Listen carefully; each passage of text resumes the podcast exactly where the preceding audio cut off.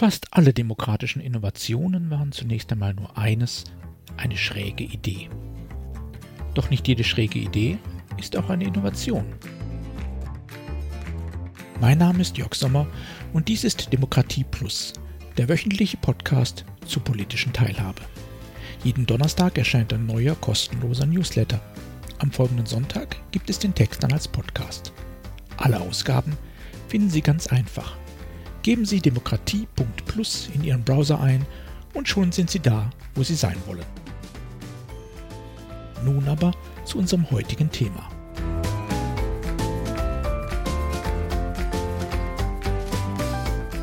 Schräge Ideen. Kinder sind so herrlich unkonventionell und clever. Sie produzieren Ideen, auf die wir Erwachsenen nie kommen würden weil unsere Lebenserfahrung stört. Die sortiert die meisten Ideen schon ganz am Anfang aus, wenn sie noch sanft in unseren Synapsen gären. Geht nicht, funktioniert nicht, kann man nicht machen, flüstert sie uns ein. Und hat ja auch meistens recht, nur Kinder interessiert das nicht so wie jene zwölf bis vierzehnjährigen italienischen Gastarbeiterkinder, mit denen ich an einem heißen Sommermorgen in den frühen Achtzigern in den Dünen Südfrankreichs lag. Vor uns türmte der Atlantik hohe Wellen auf, hinter uns knisterten die Pinien in der aufkommenden Tageshitze. Das Jugendhaus, in dem ich damals arbeitete, hatte das Ferienlager organisiert. Die Teilnehmerinnen und Teilnehmer waren allesamt Migrantenkinder, galten als schwer beschulbar, die meisten hatten eine Akte beim Jugendamt, eine Karriere als Klein- oder Großkriminelle schien vorgezeichnet. Es ging also um die Vermittlung von sozial erwünschtem Verhalten, Disziplin und die Akzeptanz von Regeln. Überraschenderweise war das bei den Kids beliebteste Angebot ein freiwilliges, eben jene morgendliche Philosophiestunde am Strand. Wir sprachen über die merkwürdige Welt der Erwachsenen, über deren Regeln, Strukturen und die Frage, warum diese Welt so oft so ungerecht ist, vorzugsweise zu Kinder und Jugendlichen. Und, oh Wunder, Jungs, natürlich waren es überwiegend Jungs, denen in der Schule eine Aufmerksamkeitsspanne von wenigen Minuten diagnostiziert wurde, hörten plötzlich zu und konnten argumentieren. Kinder sollten wählen dürfen, das war rasch Konsens denn je jünger sie seien, desto mehr würde ihre Zukunft von Entscheidungen der Politik geprägt. Dagegen ließ sich nichts sagen. Und so entstand an einem sonnigen Morgen eine Idee, mit der ich auch heute noch gerne in Seminaren einen Diskursimpuls setze. Wie wäre es denn, wenn jeder Mensch in einer Demokratie nicht eine, sondern hundert Stimmen hätte? Und mit jedem Lebensjahr eine weniger. Eine Zehnjährige dürfte also wählen und hätte 90 Stimmen, ein 90-Jähriger dagegen nur 10. Klingt schräg? Ist es auch. Aber was würde es bewirken? Wie könnte es funktionieren? Was wäre mit Kleinkindern?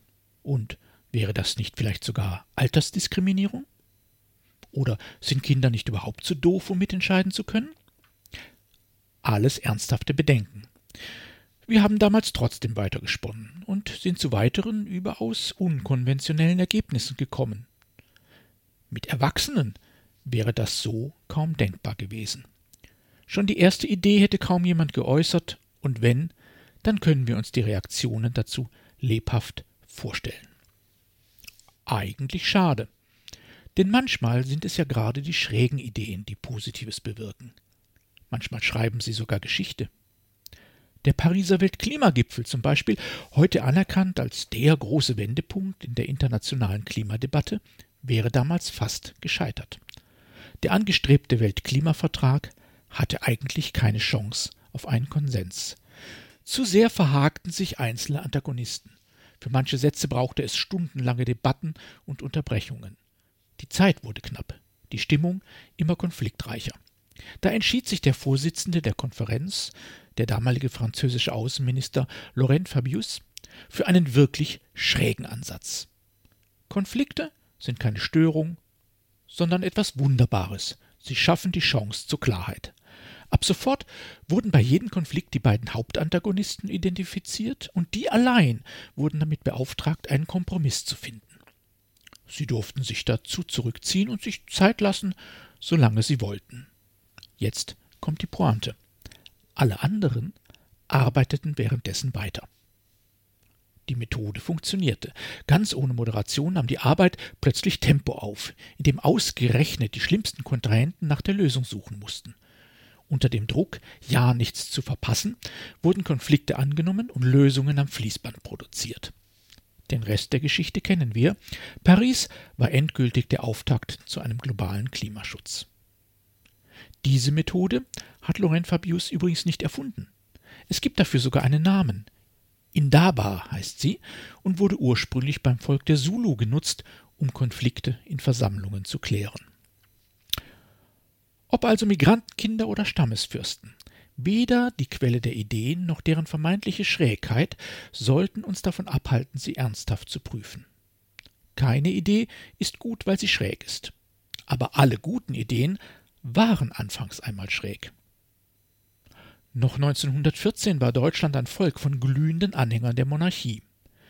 Die Idee einiger weniger Sozialdemokraten, den Kaiser zu stürzen und eine demokratische Republik zu begründen, war nicht nur schräg, sondern Vaterlandsverrat. Schon vier Jahre später wurde sie Realität. Gleichzeitig wurde das Frauenwahlrecht eingeführt. Zuvor galt es als völlig absurd, Frauen wählen zu lassen. Mitte des 19. Jahrhunderts wurde man auch erst mit 25 Jahren volljährig. Es war schräg, auch nur daran zu denken, dass Minderjährige reif genug wären, um über ihre eigene Zukunft zu entscheiden. Erst 1975 wurde das Wahlalter auf 18 Jahre herabgesetzt. Völlig klar war auch lange Zeit, dass verheiratete Frauen ungeeignet für ein Lehramt waren. Im Dienstrecht des Landes Baden-Württembergs bestand noch bis 1956 die Regelung, dass eine Lehrerin im Fall der Heirat ihre Stellung zu quittieren hatte. Diese Aufzählung ließe sich lange weiterführen.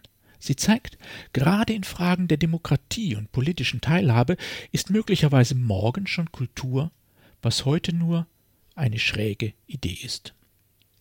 Erst kürzlich kam in einem von mir moderierten Workshop die Frage auf, ob ein Budget von gerade mal einem knappen Euro pro Einwohner, das damit viel Tamtam -Tam über einen Online-Prozess an einige Vereine und Projekte verteilt wird, wirklich ein Bürgerhaushalt sei. Oder ob es nicht viel klüger sei, den Gemeinderat einen Haushaltsentwurf beschließen zu lassen, der dann von einem zufällig gewählten Bürgerrat geprüft und final beschlossen wird. Das würde zweifellos die Bemühungen aktivieren, den Haushalt wirklich so zu erklären, dass die Bürgerinnen und Bürger ihn verstehen. Wäre aber schräg. Und so gar nicht kommunalrechtskompatibel. Wird also möglicherweise nie geschehen. Oder schon bald. Doch allein die Beschäftigung mit diesem Vorschlag hat zumindest in diesem Fall Dutzende andere spannende und durchaus realistische Ideen erbracht. Genau aus diesem Grund favorisieren wir in Beteiligungsprozessen so viele kreativitätsfördernde Formate, weil diese schrägen Ideen ein ganz wesentliches Element politischer Teilhabe sind. Sie sind keine Störung, keine Verzögerung, kein zufälliger Kollateralnutzen, sondern Teil des Prozesses. Je mehr schräge Ideen in einem solchen Prozess auf den Tisch kommen, desto sicherer können wir sein, dass wir einiges richtig gemacht haben. Die realistischen Ergebnisse kommen am Ende ohnehin. Und sie sind realistischer, je mehr schräge Ideen wir darin einfließen lassen. Übrigens, in unserem damaligen französischen Ferienlager hatten wir damals alle entscheidenden Fragen in einem Lagerrat entschieden. Tatsächlich haben wir diese 100-Minus-Regel damals eingeführt. Und wissen Sie was? Es hat funktioniert.